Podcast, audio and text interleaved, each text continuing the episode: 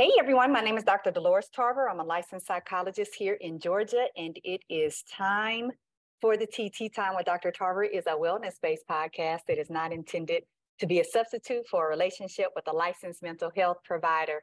Welcome to August, everyone. We took a much needed break in July to get some rest. And so we are super excited about this August series, Getting Back. And our first guest tonight is going to be phenomenal as we kick that series off. We're talking about getting back to pastoral self-care with our returning guest, Reverend Steven Garrett. Reverend Steven Garrett is a resident of Montgomery, Alabama, and a powerhouse speaker, passionate entrepreneur, and pastor. Using the Pulpit View podcast, he speaks internationally on mental health, conflict resolution, and tools for a blessed, intentional work life balance. He is also the senior pastor of the Bethlehem Missionary Baptist Church in Phenix City, Alabama, where he has served for the past eight years. He is a hap- happily married to his wife, Christina, for 16 beautiful years of bliss, and they are the homeschooling parents of five awesome children. Welcome back to the show, Reverend Garrett. It is my pleasure to be here.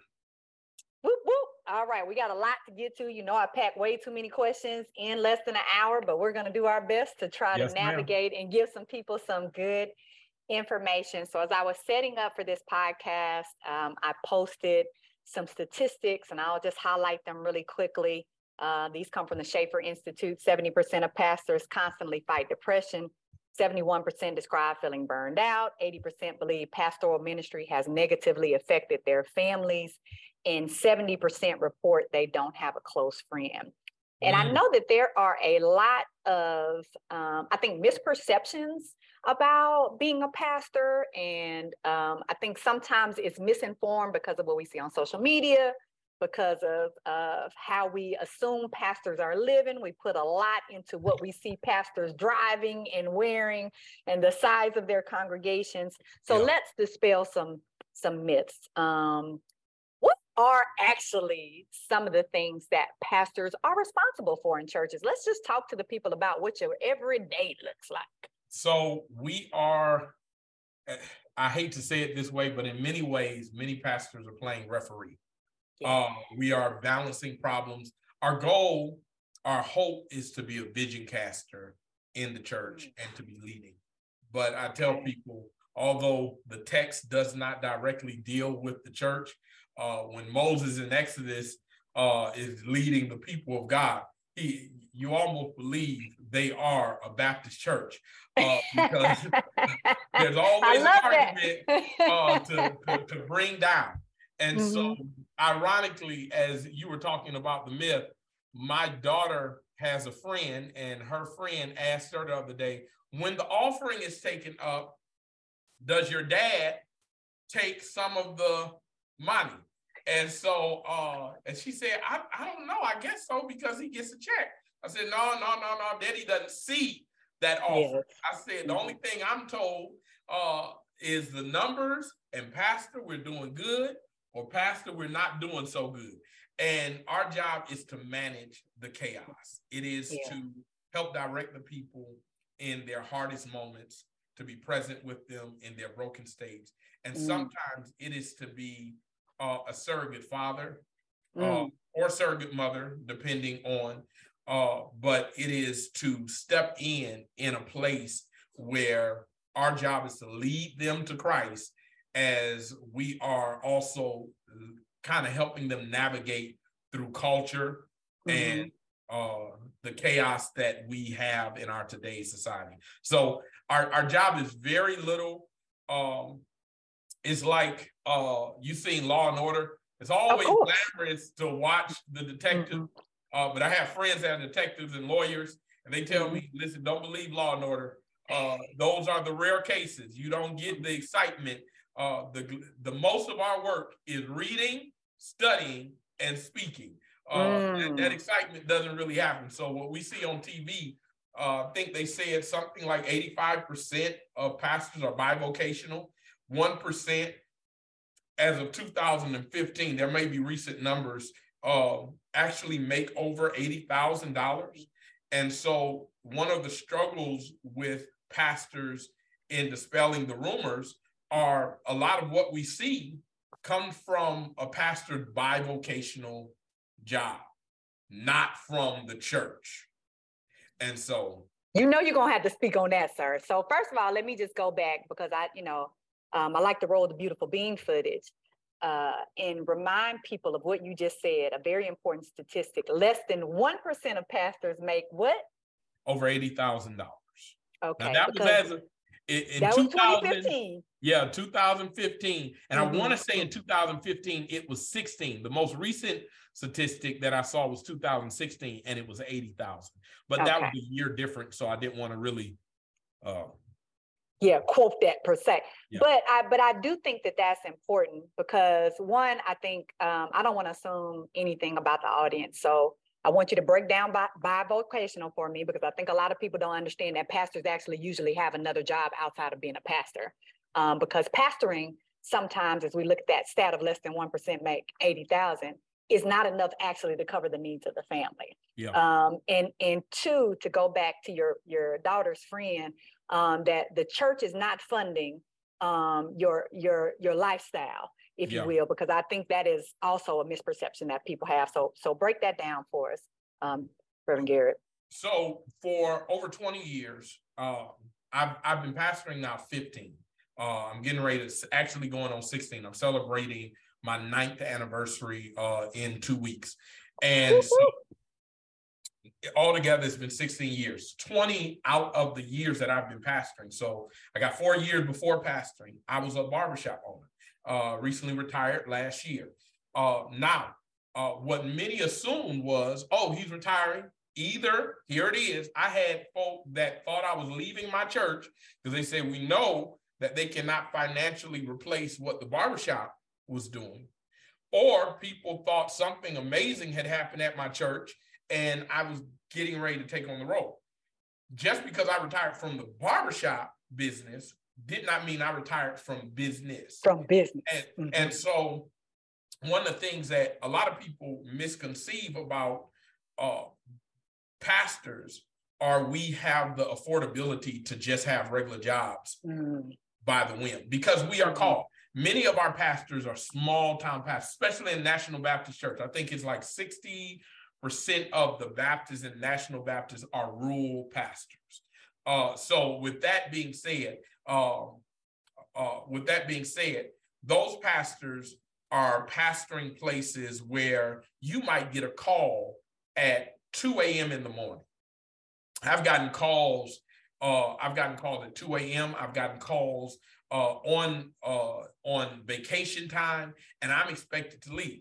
Well, you know this is being employed. Mm-hmm. I at a nine regular nine to five. I cannot just get up and tell them, oh, I have a member sick.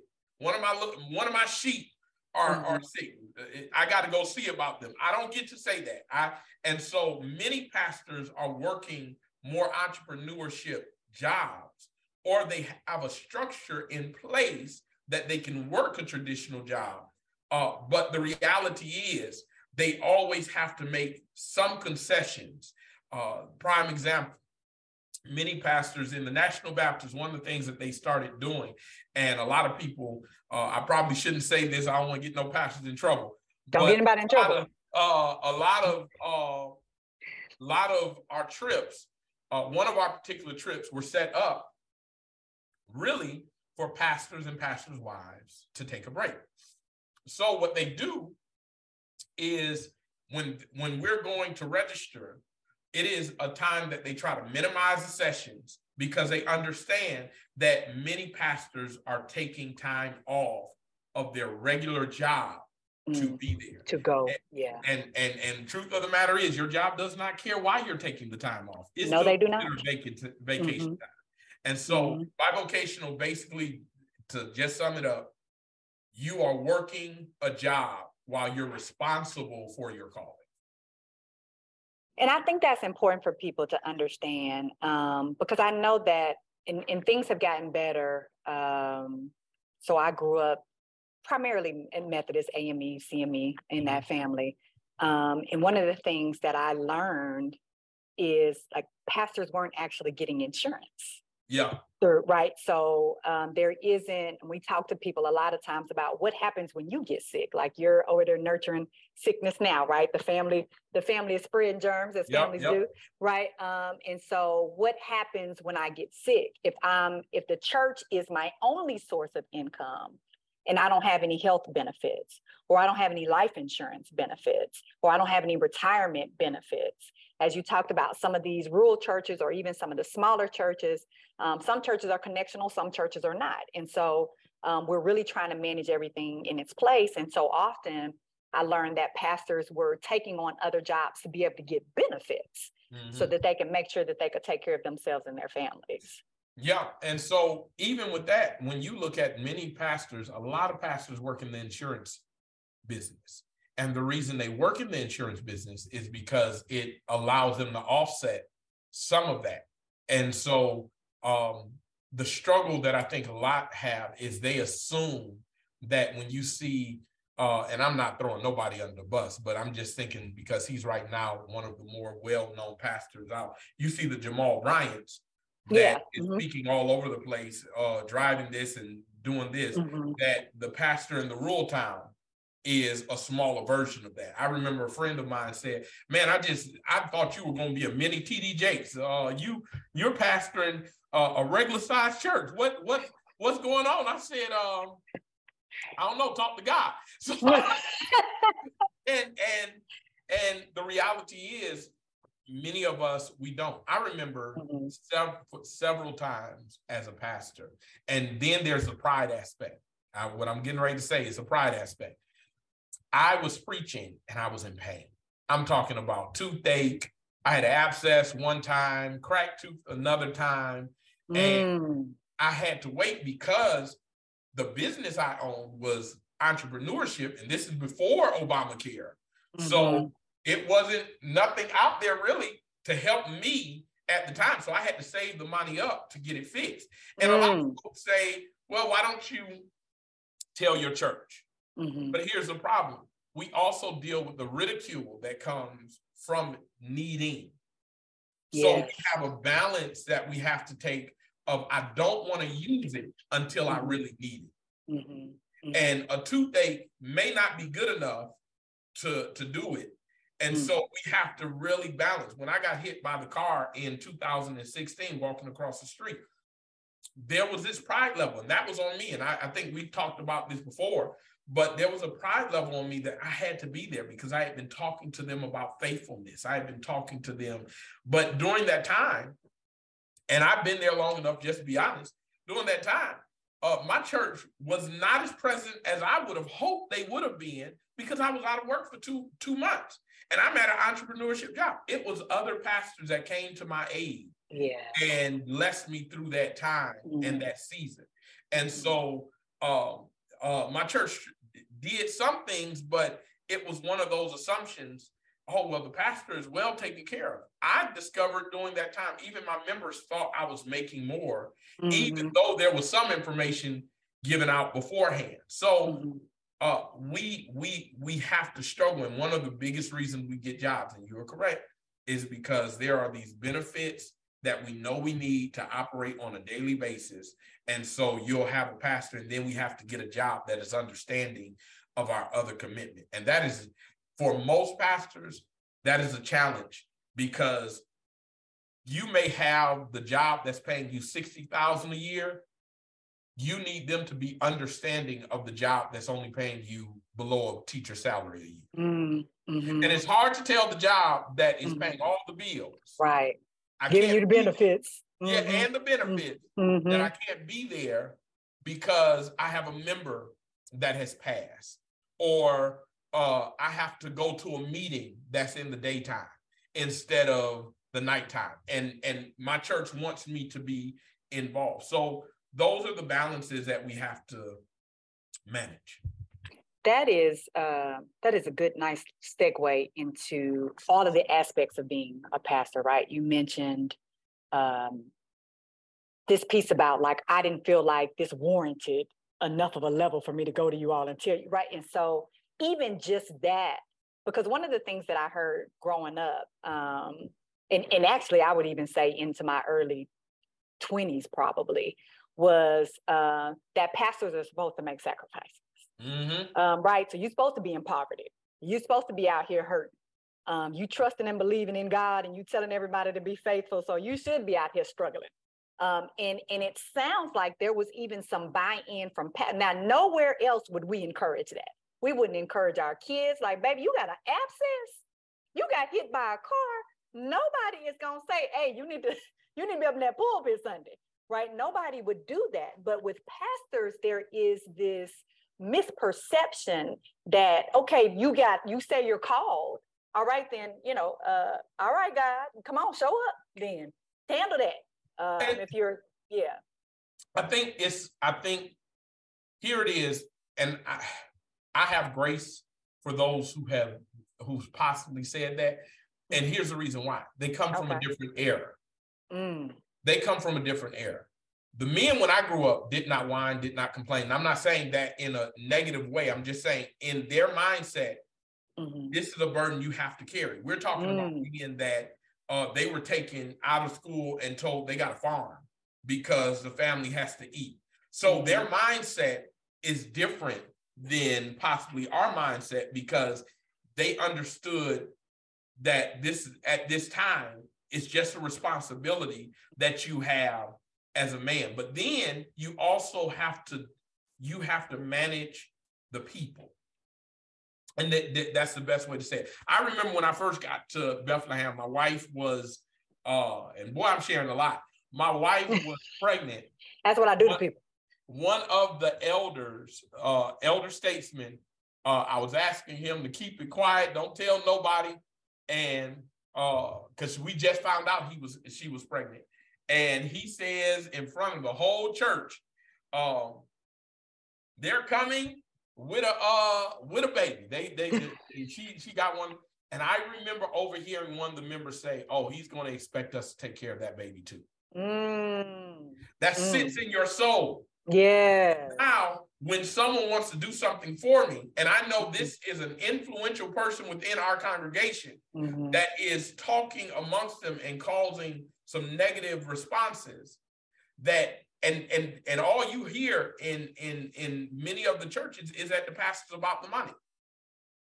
So when you have a pastor that's being treated well i remember a pastor friend of mine told me the reason he wasn't retiring yet uh, was because his church asked him not to. Here's the thing because it took them so long to be a blessing to him. Oh wow. Wow. And and so here's here's you have to manage that. And the belief system is my wife asked me this one day why are pastors martyrs? Didn't jesus do enough dying? Mm. and i'm paraphrasing how come on sis. uh-huh. Absolutely. but here was my rebuttal. Why are mothers? Mm. and she said those are our babies. It's different. I said that's how we feel Mm-hmm. We feel when we're called to it, there's a deeper connection to it. Mm-hmm. I said, and just like a mom, and I'm not saying it's exactly the same, but I am saying there is a sense of I owe them my best. Yeah. And you have to, you have to break away from that place of thinking that giving my best to someone yes. means taking my best away from myself. Absolutely. And so we had to understand that for her as a mom but she had to help me walk through to understand that for me as a pastor. Mm, that there mm-hmm. were some decisions I had to make that yeah. may be better for me, but it's so I can pastor them better and mm-hmm. not be so um so expended. So, yeah, absolutely. So Depleted. Yeah, like yeah, not at a cost to me. Yeah. Um, you know, I'm a servant, but not at a cost to depleting myself and depleting my family. And we're going to get into that in a bit. So we have a question in the chat, right? Because how do we break away from this? So one of the things that I would argue for mothers is that there are other mothers that will say, hey, baby, you got to take care of you. Um, this is why they tell you on the airplane to put your mask on 1st mm-hmm. And when I ask people, they will say, you put the mask on the kids first.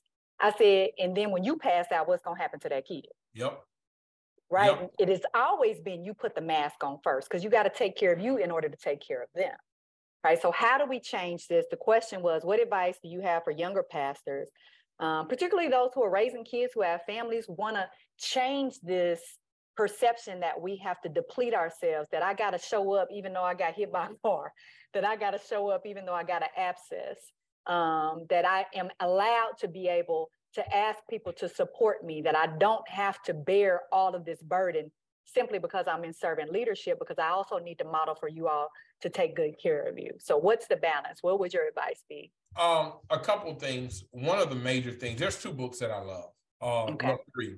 Take the Day Off by Robert Morris, um, which is a phenomenal book. I, I implore anyone to read that book.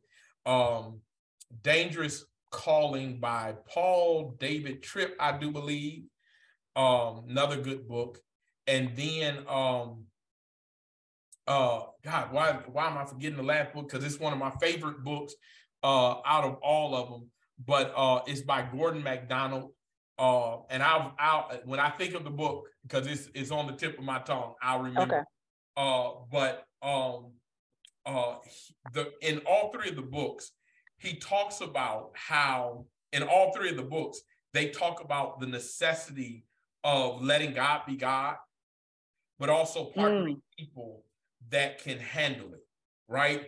And mm-hmm. so I remember a moment, and this is to answer the question. I remember a moment in my ministry where I was really at the worst place that I could possibly be. Um, and that was um, I just I was I understood it. I understood how pastors could give up, how pastors could say, yes. I'm not I'm not mm-hmm. good enough. Uh, mm-hmm. I just I comprehended that. And it was hard for me because overall, I just thought that pastors, you know, Lord's going to uh, rain down the power of heaven mm-hmm. in your in your life. And the book is Ordering Your Private World. Ordering by Gordon MacDonald. So one day I am driving and I am just, this was a thought that came through my head. I said, if I have an accident, and I've never told anyone this full story but my wife. If mm. I have an accident, I'm not trying to kill myself. I just want to be in the hospital because nobody can bother. Mm.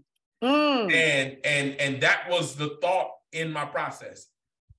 I've been in an accident already, got hit by a car. Uh, my father had died. That so so October hit by the car. Mm. December 26th, my father was rushed to the hospital, and New Year's New Year's Day he dies. Oh uh, wow! February, my father in ministry is rushed to the hospital, and he is on his deathbed. And then there's problems within the church. And I said to mm. myself, if I can just, if I if, if I be at peace, yeah, yeah. And mm-hmm. so I say something to to pastors. Make sure that your your spouse understands how to give you a lifesaver. So my wife knew me well enough to see that I was operating out of place. And so what she did, she searched for um, she searched for a pastor's counselor. And she was like, just give him a call. And I was like, she said, we need you more than the church. And I sat there and talked to him and just expending a lot of that stuff that I was going through, trauma that I experienced that I didn't realize I had experienced, being mad at people that I didn't realize I was mad at, preaching in my pain, I realized that I was keeping people that wanted to help from helping. Mm. So, so my answer to how do you with kids, first of all, in ordering your private world, one day he has this busy schedule, and his wife tells him because he's been busy all week, he has not seen his family all week for due to the schedule. And she says, "Listen, before you leave, tell your children goodbye because they hadn't seen their daddy all week. And he says he just breaks down, he cries all day. His wife sends the kids to the neighbor, ministers with him. And that goes into uh, dangerous calling. Uh, Paul David Tripp says every shepherd needs a shepherd.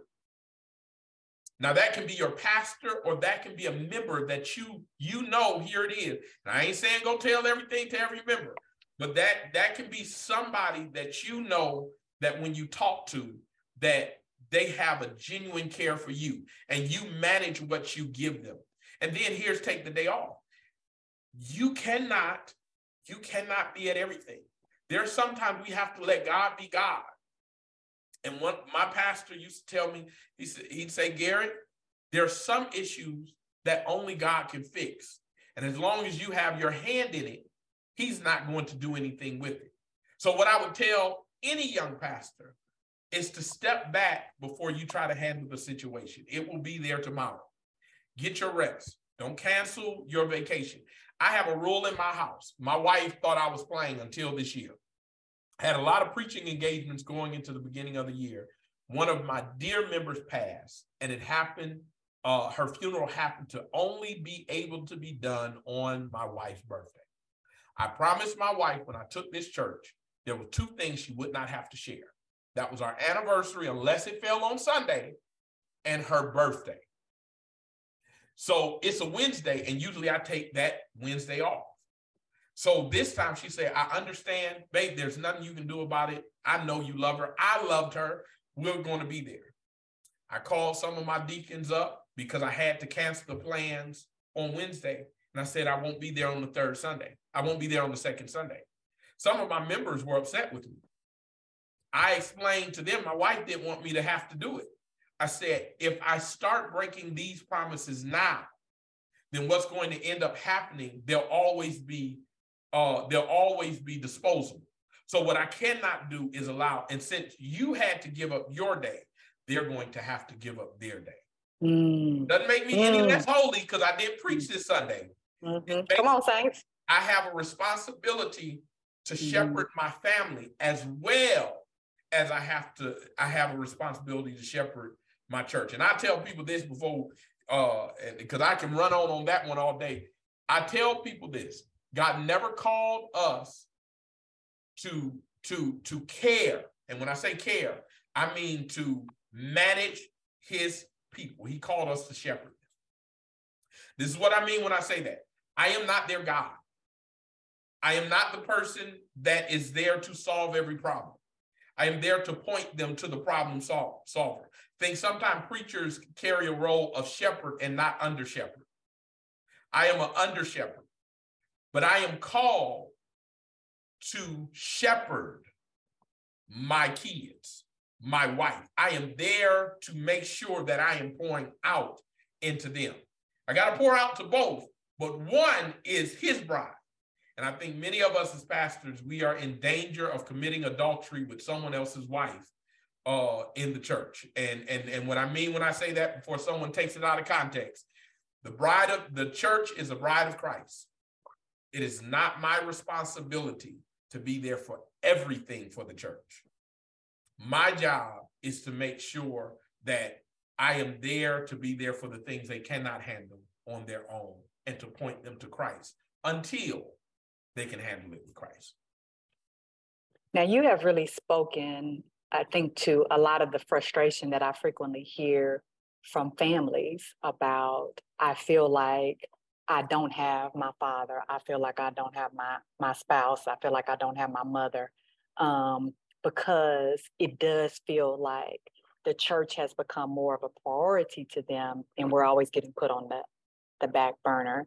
So I can appreciate you speaking to there has to be some boundaries, but there also has to be a shift in philosophy because if you feel like you have to be available for everything, then you'll end up not being available for anything.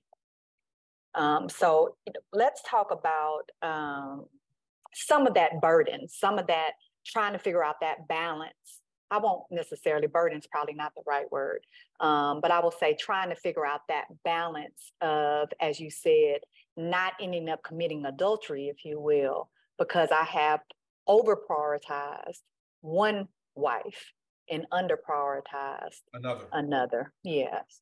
So I I lost the word from balance, and only reason I lost the word from balance because I don't think you'll never really have a balanced life. Mm. I, I honestly do not believe you'll have a balanced life. Mm. I believe you'll have your priorities in order. Okay. And so here's the reason I say that balancing is something is going to When something tips the scale, the other is going to feel bad. Mm. When we set boundaries in, I am there for my children. My children are allowed to ask me questions. I don't care what meeting I'm in. If I am in a in business meeting and they call me, uh, they know I'm in a business meeting ahead of schedule. So if they call me, I know it's important. I'm taking that call. I don't feel any type of way. My kids feel their priority. One of the things we did uh, when I when I would go to conventions, I I did not, and this probably negative. So pastors don't follow this rule, uh, but I did it because there's God had to work on my pride before He could help me work uh, others. I would not let the church take care of my family, except for my wife. Here's the reason why: because when we got there, I told my wife and my kids to go enjoy themselves. Gave them money. I told them to do what you want to do because I never wanted them to feel the burden of my church asking, What did you do while you were there? My wife had full permission to say it was none of your business. Why? Because the church said y'all didn't pay for it. I was there mm. at the conference. They were there enjoying themselves. And when the conference was over, they got daddy's time. So my kids did not look at conference time as a time to be away from daddy, a time that something was taking daddy, they would get to the point where they say, Daddy, when you got to go to a, when do you have to go to another conference? We hadn't been in a trip in a long time. And so it was, it became an exciting moment for them because they started to understand that this does not have to be something taken from you. It can be something given to you. And so that that was prioritizing, making sure things are in proper order. And what we do a lot of times, let me say this I can't say other preachers, I can say myself. I got to a point where I was preparing for sermons. My private time with God was sermon prep. Mm. My private time was praying over problems. It was not, I repeat, it was not my personal devotion with God. My private time, and I got to that point a lot of what I learned came from failure, where I thought, oh, me and my wife spent the whole day together Wednesday. She had to help me one day and say, baby, uh, you're at Bible study. That's not a date. Like, that is not a date. I don't care how you phrase this. I don't care how much time we have together. The reason we are together is because you are at Bible study and we decided to leave with you. This is not a date. And when I started to understand these little nuances, which I'm not perfect at either yet, I started setting boundaries that what happened was they started saying, okay, I know I'm important. So now when he has to make a change, I am more receptive to the change because he's prioritized. And I have enough sweat equity to say, hey, the reason I took, took my wife to see Dru Hill for that weekend that I was supposed to be at church instead of uh that and to repay her for giving up her time was not just because I wanted to take my wife. It was because down the line, if by chance it comes up, well, I had to give up. Here's the sweat equity. Look at what I've done. I need you to see that you did not lose your position. Hmm. And so that, that that's that's one of the key things. I think balancing, making sure that your personal health, mental health is there first. Taking sure, making sure, because you can't, like you said, can't put the mask on the child and then pass out. The other child's going to die. Might get it on one, but I'm mm-hmm. not going to be able to get it on the second. And so I got to make sure I'm together. Then I got to make sure my family structure is together because when I come back home from a bad church meeting, which I don't have many of them, but when I come back home, I need my wife to be in a place. That's one of the greatest reasons I am happy. I'm not telling anybody else that is a co-ministry, they have a co-ministry marriage.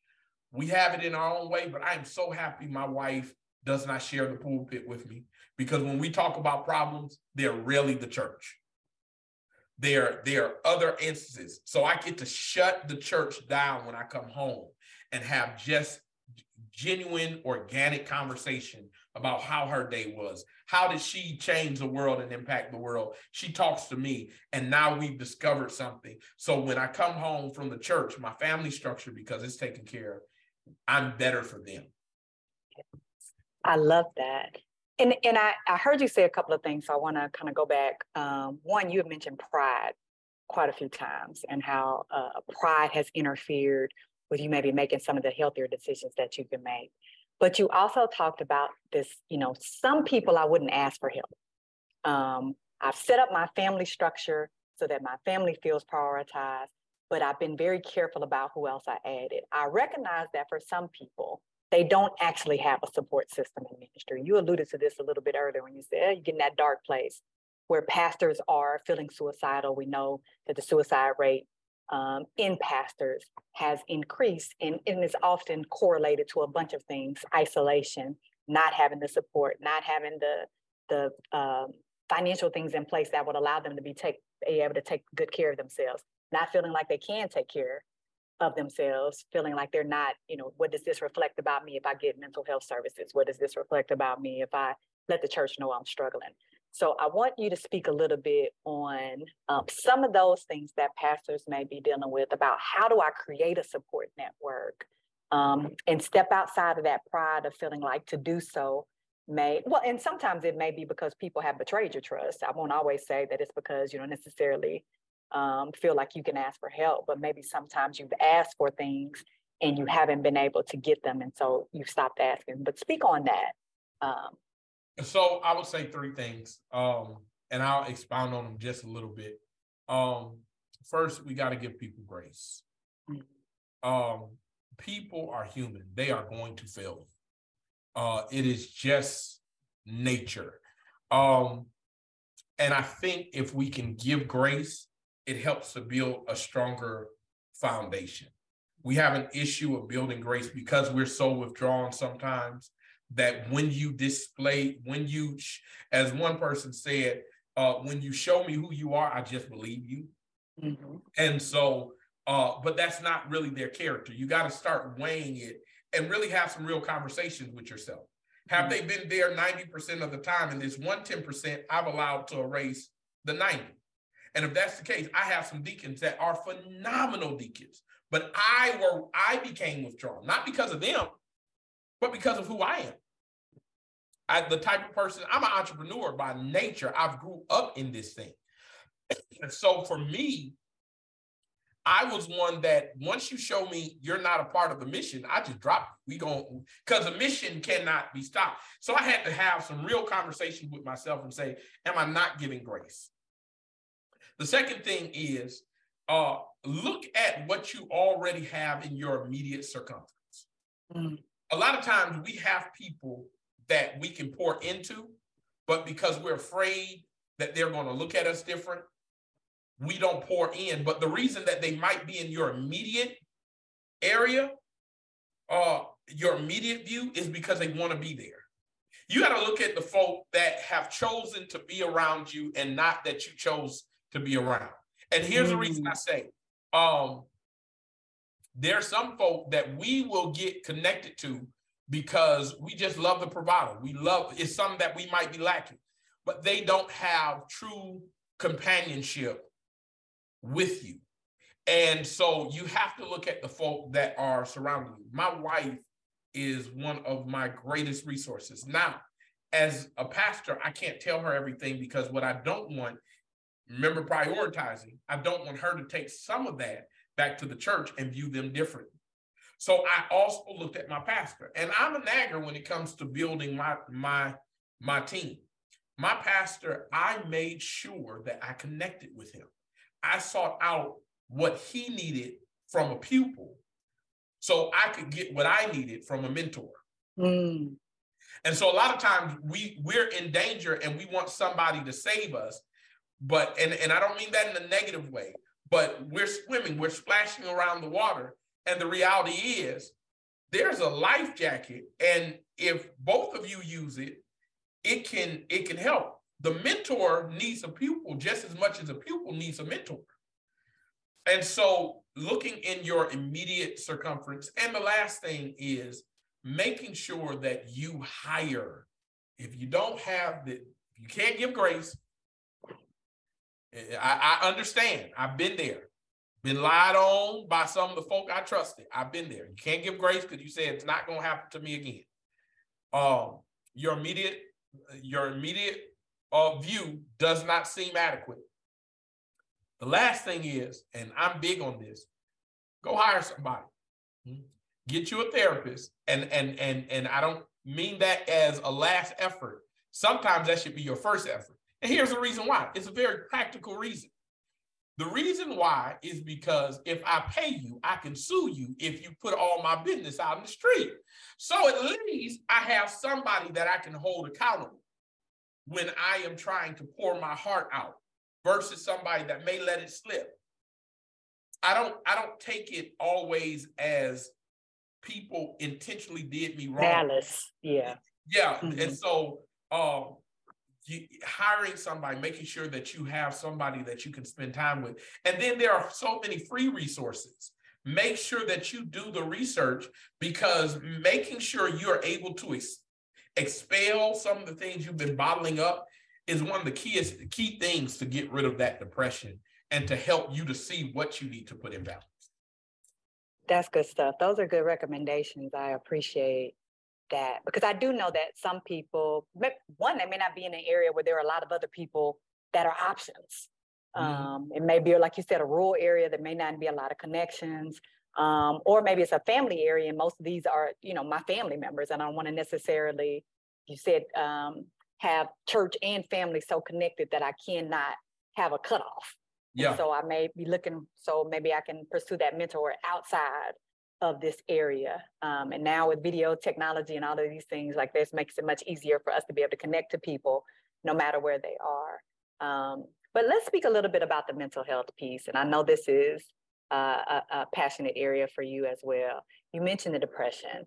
We know that depression and anxiety are probably the top two, some of the top two, depression, anxiety, I would put grief in there mm-hmm. that pastors are dealing with with regard to mental health.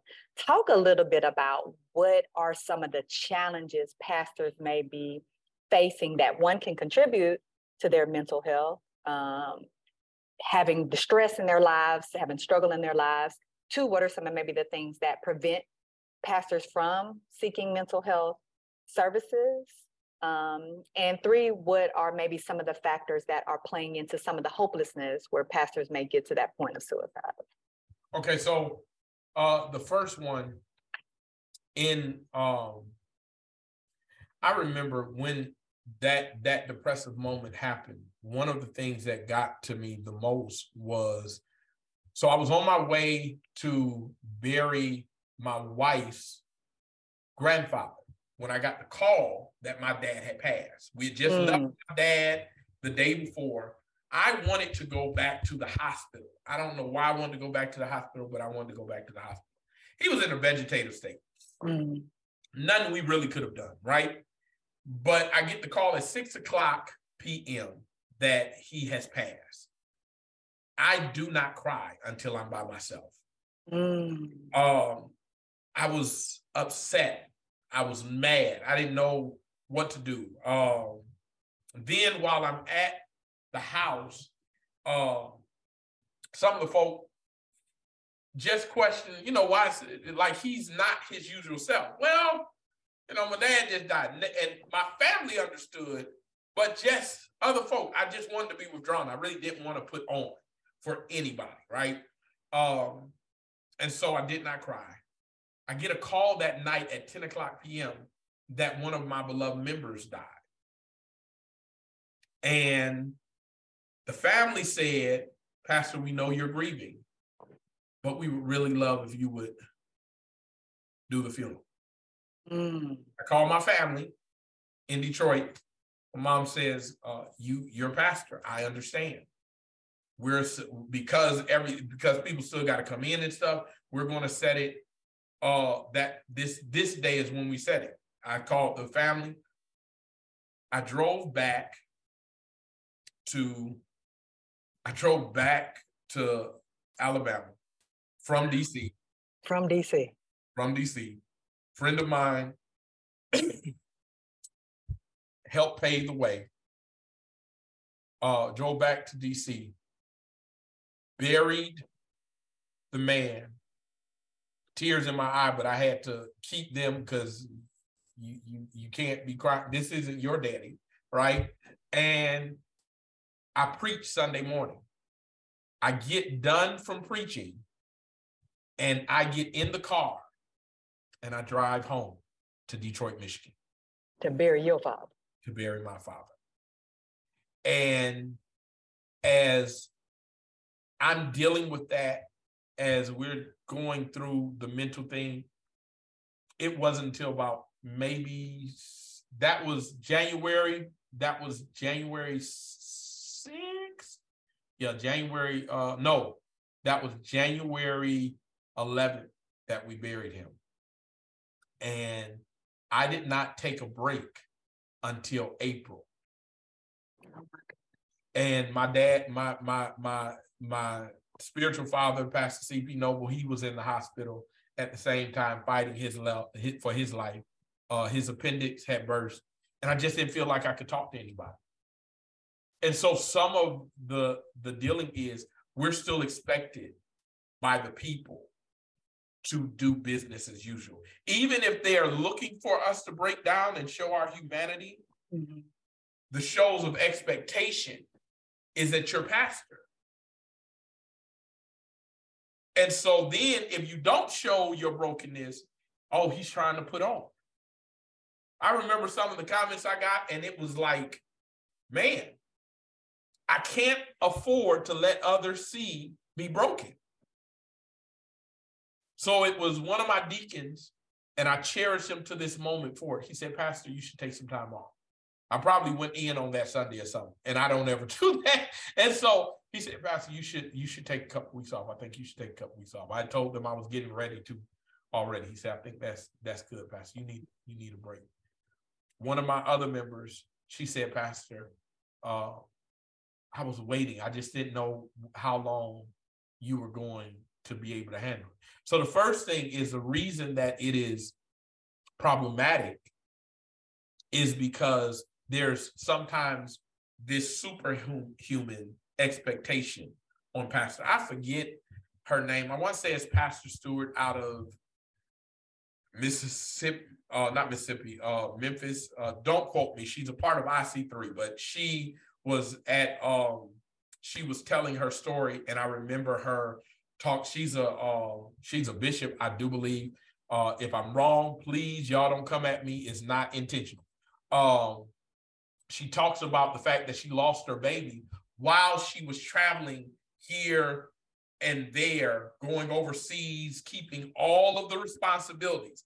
And so I was telling my wife, I said, the responsibility, the responsibility for us to take care of ourselves falls on both parties. But the reality is, we as pastors carry a weight sometimes and carry a stigma that we are in it for the money.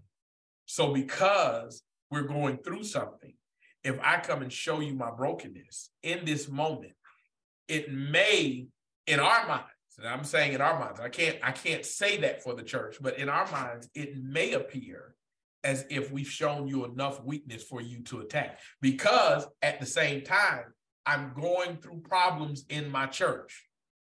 So if I show my weakness, mm and y'all are already putting I, in my yeah. head. I'm like, y'all know my daddy to die. Y'all know mm-hmm. Christina's uh, uh, grandfather to die. You know mm-hmm. a member that I love has died. You know that, and I take my members' death personally. I said, you know that these folk have left us, and y'all are still putting me through hell. So who can I go to? And that's not all the church, but usually the more vocal ones. Mm-hmm are the ones that are causing the problem. And so, what I would say is to the next part, what was the next question? So I make sure I get it right. Okay, so um, the pride piece and why it's so difficult to find like a support system to ask for that help, and you know, some of it is the mistrust, is some of it the um, that there's just not, you know, the space to be able to do yep. that. Um, but then that other piece of um, you know, what are some of the things that are affecting my mental health? Okay, so right? here it is. It is is difficult because at the time I'm hearing pastors that I've seen went through more than I did. I know a pastor who lost his wife in his arms. And I'm saying to myself, listen, your dad in his late 70s, like you know this is going to happen. So some of your icons, you glamorize them as a pastor. So the pride comes in because you've seen others in your mind endure it and look like it not take them out. Mm. You feel like you can't. Me and my wife often talk about when she dealt with postpartum. Postpartum wasn't the thing women talked about when she dealt with it. I was the one who noticed that something was off about her. I started making tangible efforts to try to address it. Now, I'm not no therapist. I'm not a psychiatrist. I'm I'm not even a I'm a counselor, but but not from the licensed perspective as of yet, right? And so I'm saying to myself, I'm just trying to make sure my wife is okay. And so one of the things she talks about, women, for the most part, you talk to moms, that's a part of it. Baby, I went through it. Mm-hmm. So for pastors, you hear the same thing. I went through it. Oh, Doc, I I I understand what you're going through. It's gonna be, be it's gonna get better after a while. Mm. And so when we hear that, it makes us challenge: Are we are we soft? Mm. Mm. Are we really not trusting God? So that's where the mm. pride comes in. And I think, like I said, we on the part where it makes it difficult for us to talk to people. Some of the stuff that we're going through, we know is public. And even though some of our members, some of our people might be fighting privately for us, a lot of them don't address it publicly. So because they don't address it publicly, we don't feel there's no one fighting for us.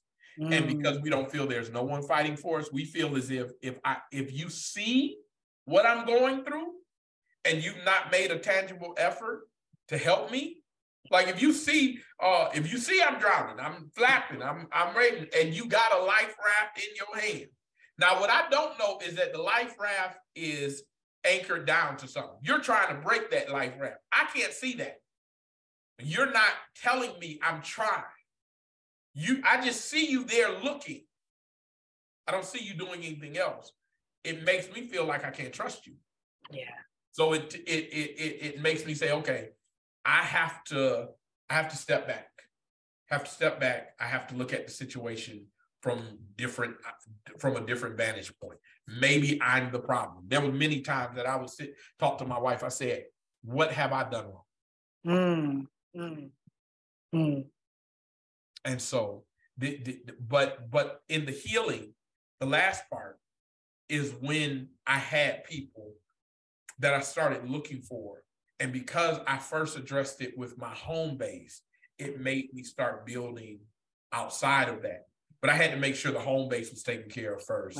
first. Uh, and after that was taken care of, it was able to start putting the right people. So there are people now that when I'm at my lowest point, I will pick up the phone and call them. I always tell people, I'm friends to many, but only few are friends to me. So uh, there there's a core group that I will call and I'll say, man, I, I need you to be honest with me. And they'll tell me, Steve, this is you. This is this is your pride. This this this is this. And there's other times they'll say, man, listen, let's go get some food, and you can just rant. Yeah. So talk to me coping skills, right? So it is this whole session today was about pastoral self-care. So we've run the gambit of here are some of the things we're dealing with, here are some of the misperceptions, here are some of our own thoughts that have been fueled by what we've seen, maybe what we've been taught by others that don't allow us to be. But talk to me about all of these things that I've, you've gone through, all of these things that you've seen, um, the things that you maybe said, I could have handled that different because that was really dangerous. The mm. driving back. Yeah, yeah. Um, right, like like I, you know, you put yourself at a lot of risk. Yeah. Um, right. And I know we're human beings and we compartmentalize and um, sometimes we take care of business because it uh, allows us not to have to really grieve. But like that was really, really a dangerous it was. for you. So as you, so as you think about all of the lessons you've learned thus far, um, what would you say are some of the important aspects to self care for pastors? Okay, I, I got a few things and I'm not going to hold it long. Here it is. The first thing is give yourself grace. Mm. Uh, you are going to fail. You're not going to get everything right. I tell my church there's a God plan and then there's a Steven idea. Uh, God's plan is not going to be persuaded. You're not going to shift me from God's plan. If I prayed about it, I know this is what the Lord wants me to do. I'm going to do that. But a Steven idea, it's able to be adjusted and it's able to fail. I don't, I have to give myself grace. Mm-hmm. Uh, I am human. I am not always, they are looking for us to always have the right answer, but you will not always have the right answer. You're going to tell somebody to pray about it when you should have told them to go seek someone and talk to them about it. You're going to counsel and you're going to hold them longer than you should when you should have sent them somewhere else. You're going to spend a little bit more time and make someone more dependent on you than the word of God. These are things that we as pastors do you're going to plan something, it's going to fall through, and it's okay. You got to give yourself grace. That's the first thing. The second thing is uh, in coping skill, uh, have a, you remember the game tag? Of course. There was a safe zone in tag. Whenever mm-hmm. you got to the safe zone, you knew everything. As long as you could make it to the safe zone, mm-hmm. you were okay. Mm-hmm. Talk with your spouse about making your home a safe zone. Oh, that's good.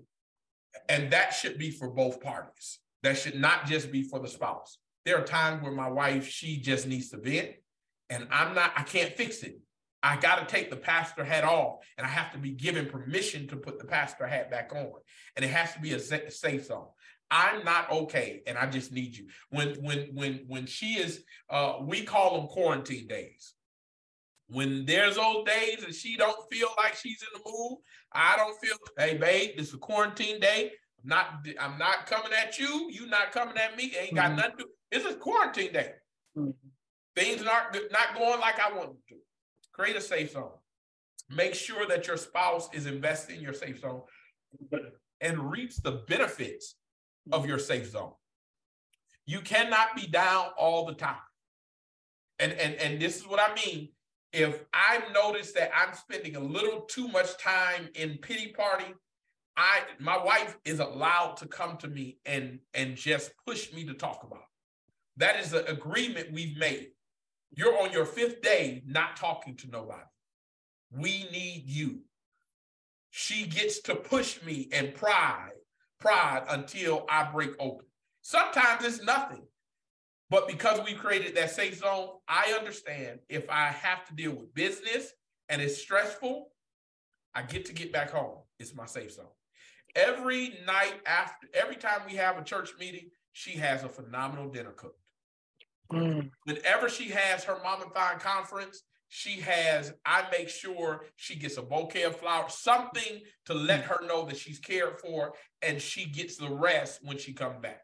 There's a safe zone that we've developed. And I think the last thing, uh, but it might be the most important thing out of all of that, not just giving yourself grace, not just uh, making sure you have a safe zone, because some some preachers do not have a spouse. Right. Uh, uh, there was a question about loneliness in there. Yeah, yeah. yeah so you're dealing with that loneliness. Mm-hmm. Uh, I think knowing God, God loves you just as much you do not have to t- you do not have to live as a martyr or as a pauper to enjoy your life. So I, uh, this year, me and my wife a few years ago we were talking. She has developed this phenomenal for profit out of her pain, out of her struggle. One day she said, "Well, babe, why don't you do this, this, this, this?" I said, "One of the issues I deal with is I'm the funder, and I don't have anyone to fund me." Mm. And she said, What do you mean? She was like, Baby, you know I'm there to support you. I said, I didn't say you wouldn't support. You're phenomenal. I tell my wife all the time, she is superwoman, uh, as far as I'm concerned. Phenomenal supporter. But if my wife needs a little bit extra or the bills got to, that's that's a worry she never had to deal with for the most part. Mm-hmm. And so she was talking to me, Lord had been talking to me about stepping away from the barbershop and I was telling her, I said, I'm not going to do it unless you stand in agreement with it. And so she was like, she she prayed about it and she was quick to say, I think you should. I still didn't want to do it because as a provider, I'm like, listen, I've never been on someone else's time. She said, You're not. You still, there's other opportunities. You're speaking way more. You are having all these other opportunities opening up for you. Why not just step out? I just didn't want to do it. It wasn't until she came to me and said, Don't you think you're deserving of mm. your dream? And, and and and for me, my dream was always centered around the church. I didn't want to pastor. I love preaching, but I never wanted to pastor. And so I felt, oh, now that God has called me to a pastor, I'm supposed to be a full-time pastor, do this, do this, do this. And so when I stepped away, I just knew God was getting ready to enlarge territory somehow. I didn't know what it was going to be. It was going to be at Bethlehem. They were going to surprise me, do all this stuff. Or the Lord was getting ready to just let my speaking go blow up. Well, mm-hmm. first couple months, God blessed heavy. I'm talking about every bill was paid for months in advance because of open opportunities. Then the struggles came. And my wife stepped up in ways, and I'm still bringing in income, mm-hmm. but my wife stepped up in ways that mm-hmm. I could, I never expected. She said, I want you to go after your dreams yeah. as well. And so recently I took on something that I love to do. I took on a position as uh, a fatherhood coordinator here in uh, Montgomery, Alabama. Well, it's something I'm excited about. It is something that I already do. I work with men on being be- more present fathers, taking care of their mental health, but it doesn't require me to give up my speaking and leadership responsibility. So I'm like, Lord, can I do this? Like I was wrestling with it. Can I do this and this? And nowhere in the text does it tell me that I have to just leave this. I that that this passion he gave me for working with men has to be solely invested in the church. And I think many of us as pastors, we look at bivocational work as a means to pastor. Where I would disagree and say bivocational can just be something you enjoy to do. Mm. You can love what you do and not have to carry the weight of, and if people have to make some some adjustments, then they have to make adjustments. I sat down with my deacons. I said, listen, uh, I'm not going to be going to as many meetings as I used to. We'll need some of y'all to step up. We're going to have to move this aside. We're going to have to push this a little bit later. Why? because as your pastor, I have a responsibility to take care of my family, but I also have to want to have joy. And so, um, understanding that you do not have to die to this. You might have to sacrifice some, you might have to surrender some things, but you don't have to die. You don't have to be a shell of yourself to actually pastor. And your people are going to be made all the better by you taking time, mm-hmm. by you making setting and and planning structure. And here's the last thing: uh, making sure, making sure that because we have some full time pastors, I don't have to go, but I have a hectic schedule on me, and I understand that too. Uh, I know a pastor who, for seven straight years, never took a vacation. Oh my! Never took a vacation. Other people came in to preach, but he never took a vacation. Mm. And I asked him why. He said, "Well, Reverend, I can't. I can't. What What happens if I'm not in the in the pulpit?" I said, "The same thing that's gonna happen if you die. It's gonna keep moving on." He said, "Reverend," I said, "Man, so you telling me that you have not spent no time away on a beach with your wife?" And he said, "He said, Gary, don't talk to me like that. Why you say that to me?" I said, "Ask your wife how much she'd enjoy. I said, I bet you she won't even believe you'll take her. Sure enough, she said, she was like, we'll never go on that. Oh, she had wow. settled mm. with that type of lifestyle. Mm-hmm. I said, listen, just talk to your deacons. And if they have a problem, I said, just don't show up. Have everything in place. He said, Doc, if, the, if they, I said, if your church is willing to vote you out, your whole church, willing to vote you out so you're caring for your family, I said, then there's, I said, you don't need to be at that church. I said, that's not the place. I said, and and we have to trust, here it is, that God loves us just as much as he loves them. Dr. Tyshawn Gardner told me that and it released me. Preacher, mm. God loves you just as much as he loves them. He, you are his child too. So I said to myself, you're right. I actually do get to spend time with my family and build that up as I'm encouraging them to spend time with their family. And so make sure you start setting that up. If you're a new pastor, talk to your church early about sabbatical. You ain't got to take a whole month, take two weeks. Listen, paid sabbatical. That's not your vacation time. I said sabbatical. And you tell them as you are t- doing, and I, I, I counsel pastors, but I tell them as you're doing this, explain to them they are being made the better for the time. You don't get to plan the agenda for the year. You don't get to vision cast when you're always dealing with the current problem. And so when you're able to take that time, you're able to center yourself with the Lord and see what he wants for you to do. And you're not just dealing with chaos. And here's the next thing, while you're on that sabbatical, there's only certain folk that are allowed to call you. Those those emergency contacts. I tell people, I tell pastors, you better get you a burner phone. Cut the other phone off. If they not the only folk that got that number are the folk that need to have that number. And so that way you know that when I get this call, it is vital. It's not, I, I I'll say this and I'll stop. I got a call. I used to I used to fret it, and one night I got that call. Get a call super late at night. My heart would start pacing. So now, and I still have that issue. I got a call one super late. I just knew something was wrong because my family doesn't call me at a certain time. I lost someone. That time when I get those type of midnight calls, my heart paces. So I put my phone on sleep mode. My wife's phone is not on sleep mode. So here's what happens. If my family needs to get in touch, they have my wife's phone. But nobody can get in touch with me without being able, and I have a church phone. So my deacons can get in touch. If something happens in the midnight hour, they can get in touch with me.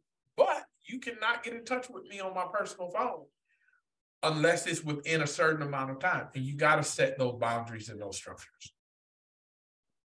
Well, Reverend Garrett, we thank you so much for sharing this wisdom about pastoral self care. Um, how can the people get in touch with you? I know you got a podcast, share with people um, how they can access. So, our podcast is uh, there's several ways you can a- access me. We took a break from our podcast for the last few months, really just getting some uh, structural things together, getting new equipment, stuff like that. Uh, but we are getting ready to come back out come September, uh, getting everything together. Uh, I'll be still going live, but here's the ways you can catch me. You can find me on the Pulpit View uh, on YouTube. Uh, we have a membership, not a paid membership, but we have a group for uh, pastors called the Pulpit View in Facebook. If you search it, you'll find it. Um, then you can always get in contact with me at Steven Garrett on Facebook uh, Pastor Steven Garrett on Facebook and Steven underscore K underscore Garrett at uh, on Instagram. And so those are my major ways of getting in contact with me. And if you uh, if you message me, I do reply back.